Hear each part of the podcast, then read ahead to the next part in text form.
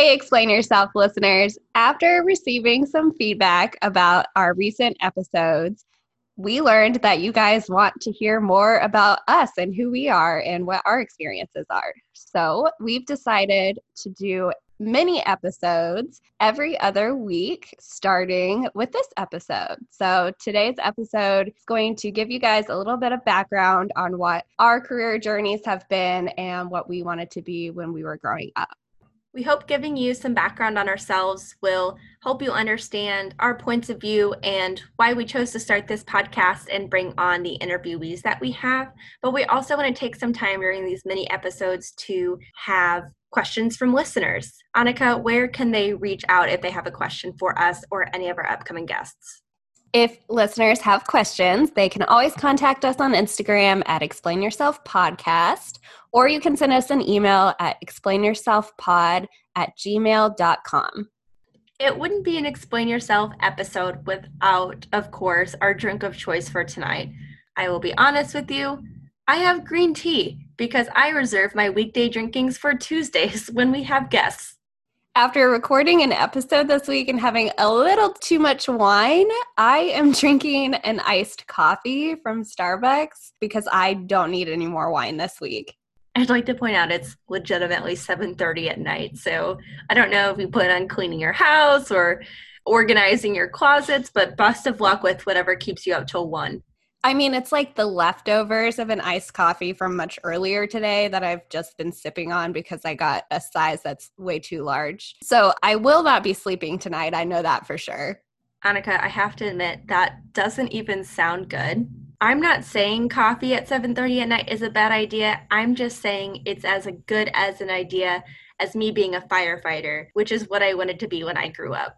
I still have a really hard time imagining that you wanted to be a firefighter when you were a kid, mostly just because I've seen your athletic skills, and while they are on par with mine, I don't think either of us have the skills to be able to fight a fire with all of the equipment and strength that they need. I think we'd probably show up, take a look at the fire, and be like, I'm out. But if there are any fire departments that want to put us to a test, please reach out and we promise to both videotape ourselves and post it on the internet. Please don't hold us to that. Are you not down? I'd be totally down. I mean, I'd be down. It's probably like if I d- tried to do a Tough Mudder, it would probably look pretty similar to that. Since you wanted to be a firefighter as a kid, tell us a little bit more about your childhood and how that changed as you were growing up. It's not that I have so many memories of actively wanting to be a firefighter. I just have this memory of this cute picture that my mom kept where I'm in the firefighter helmet and I'm holding a piece of paper that says, I want to be a firefighter when I grow up, and I'm in preschool. But turns out I went on to be the world's biggest nerd, like chess club and debate club, all before high school type nerd. So, you know, once I got started on argumenting with people that I was wanting to be a lawyer, that didn't pan out. So I got really deep into math and science in high school. So my college degree is in biology with a minor in chemistry. And I did some research projects while I was in college, which was very exciting. I applied to several P H D programs, but ended up not pursuing any of those routes and going into being a analyst consultant for healthcare companies. So having majored in biology, what did you want to do with that then?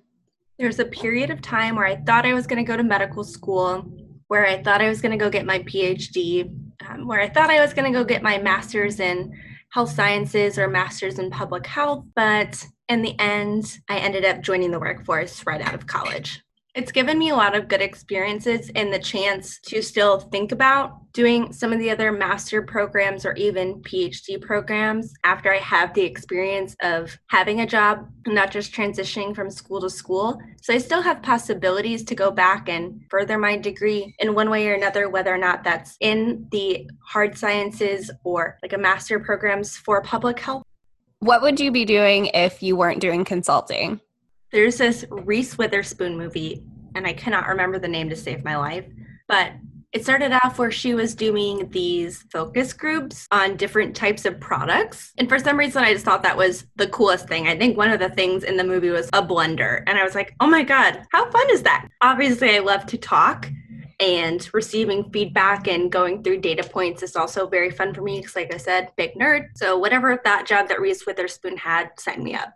I would like to be on the other side of the focus group as a participant so that I could really just manipulate some of your results. Say what you want, but you are going home with one of the blenders. Only if it's one of those ones that can like chop up an iPhone. Like on the YouTube videos? Yeah, have you watched those? They just, they literally can just destroy whatever you put in there. It's fascinating. I get yelled at all the time because I'm watching all of those Snapchat videos of things getting destroyed, or yeah, I always get called out on that by my sister and my husband and anybody within my general vicinity, really. This is true. Julie does send me random Snapchat stories of the strangest things, like randomly, not all the time, but I'll randomly receive one from her and it'll just be some strange story that you're like, only on Snapchat. Here I was thinking you enjoyed my content. Oh, don't get me wrong. I do enjoy it because otherwise I'm not going to find these things myself. So you're feeding me the quality content that I need in my life. I'm putting in the time to go down all of the black holes of the internet. Correct. Okay, we got a little sidetracked, but you can't get out of this. Now you have to explain your childhood and how you got to where you are now. So I was a little less exciting with what I wanted to be as a kid. I wanted to be a teacher at first, which if you know me, I am not a very patient person. So a teacher really was not going to be the best path for me. At another point, I think I probably wanted to be a vet. I remember one of my birthday parties as a kid, we had like a vet adoption themed birthday party for me where my mom made these little birth certificates for us to adopt beanie babies, and we each got to take home our adopted beanie baby pet. So that was probably because I wanted to be a vet as a kid. That was a fun birthday party. Have I never heard this before? My mom did some crazy birthday parties for me. Like she was, my mom was like the Pinterest before Pinterest existed. That's adorable. It was a good time, but I like to think that that was the best party they've ever been to in their lives. Absolutely no doubt. Now, do you remember A, the beanie baby you adopted, or B, the name that you gave it? I don't remember the name. It was probably a cat beanie baby because I was obsessed with cats as a kid. So after your pet adoption birthday party, where did things go from there for you?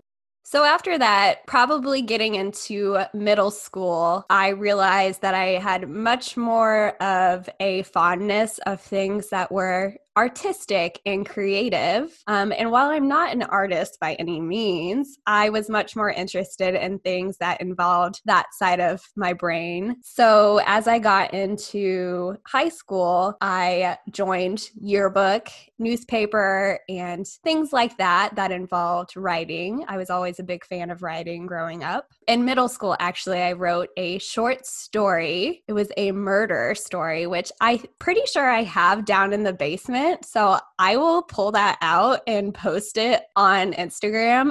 How deep is this? Oh my God.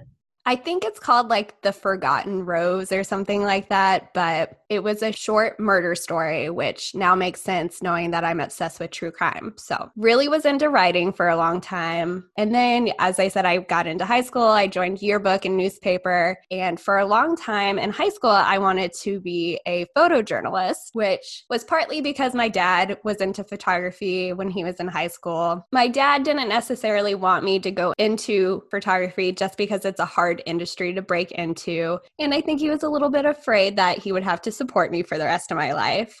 As I was looking into colleges, was looking into different schools that did have photojournalism programs, but mostly journalism programs, and stumbled upon the University of Missouri, which having grown up in most of my life in Texas, I had literally never even considered that Missouri was a state because nothing outside of Texas really existed to me at that point. So went to school there and took one journalism class, like the intro journalism class, which is made to pretty much weed freshmen out because it's a super competitive program there. And I took the one class and I was like, yeah, I don't think I'm cut out for this. So I switched to communication instead. So what does communications encompass? I love this question because there is a assumption that a communication degree is useless and that it's what athletes get so that they can easily skate through college. And while it was definitely not the hardest degree in the world, I think is an extremely useful degree because you are required to communicate with people every single day, regardless of if you're speaking to them. And especially right now, communicating with people is extremely important when you're not face to face. So I'd say it was a pretty valuable degree. So you started off with this intro to journalism class, and then you quickly realized you wanted to make this transition to communications. What was that switch like? It was relatively easy, aside from the fact that after my first year, I did fail out of college, um, which is definitely not something I'm proud of, but I think it's an important moment in my life that taught me a lot about myself and the person that I wanted to become. So I think it's important to acknowledge, and it's not something that I hide either. It was definitely a tough time in my life. My freshman year of college, I had moved very far away from my family. I didn't know a single person at Mizzou when I started there. And my dad was also stationed in Iraq at the time. It was a really hard time of my life. I would say high school definitely did not prepare me for what college was going to be like. My parents, no blame on them, but they were the type of parents that just wanted us to do our best in school, and they never pressured me to make straight A's or anything like that. It was really just about trying and doing your best, which I always appreciated. I think not being prepared for the amount of work that I would have to do in college was just a huge slap in the face. I was not ready for it at all. A big awakening for me. No shame in that. It takes a ton of people more than four years to graduate, which I think is completely fine now, especially because looking back, having to choose a major and stick with it at eighteen, I would have made totally different choices with my life probably had I known a little bit more. So just knowing that, what advice would you give people about their first year, or if maybe their first semester, their didn't work out, and kind of what steps did you take to reconcile? So my advice to anybody going into their first semester of college or for their first year of college is take classes that you think are interesting. If you don't know what you want to major in yet, find classes that are elective type classes that you can take and maybe you have a slight interest in them so that you can learn and see if it is something that you actually want to go into. And I think too, talking to uh, your college counselors and advisors, they can always offer really good advice to you. You just have to ask for it. Say it louder for the people in the back. They are the most underutilized resource of college, I believe. I don't think people understand how much advice they have to give and how much you can lean on them. I basically only started using that resource for real, for real, my senior year when I was out the door. There's nothing that says that freshmen and sophomores can't go visit them. You just have to be brave enough to go because it can be really intimidating to try and figure out what you want to do at that age.